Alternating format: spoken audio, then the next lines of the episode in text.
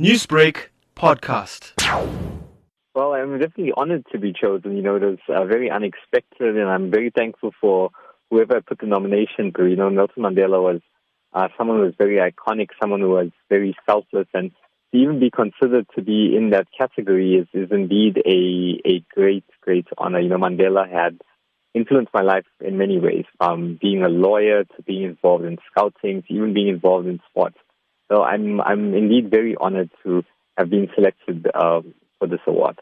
So, what do you think this award means for you as an individual? And now people are seeing you as somebody who could do something similar. Well, the category I was selected in was leadership. I, I think also it can inspire so many other people. I think there's many other young people who are deserving of this award as well. And it can inspire them to just carry on with their activism and carry on doing what they have been doing. And also for people who haven't been as involved, it's an opportunity for them to get involved because this is something that other young people can want to get as well. It's also, I'm, I'm pretty sure there's many other young people that are going to excel, you know, much further than me in their own lives too.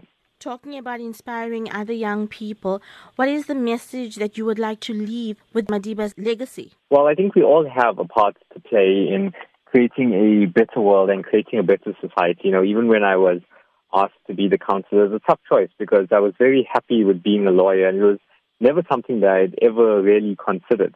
But I realized at that stage that there were many things that were wrong in my community. And, you know, I was one of the people myself who could see that. And I think, you know, if there's solutions that we can put forward, sometimes whether it's sacrificial or not, we need to take that step to create a better society, not only for ourselves, but for our families and for every person that lives in our society.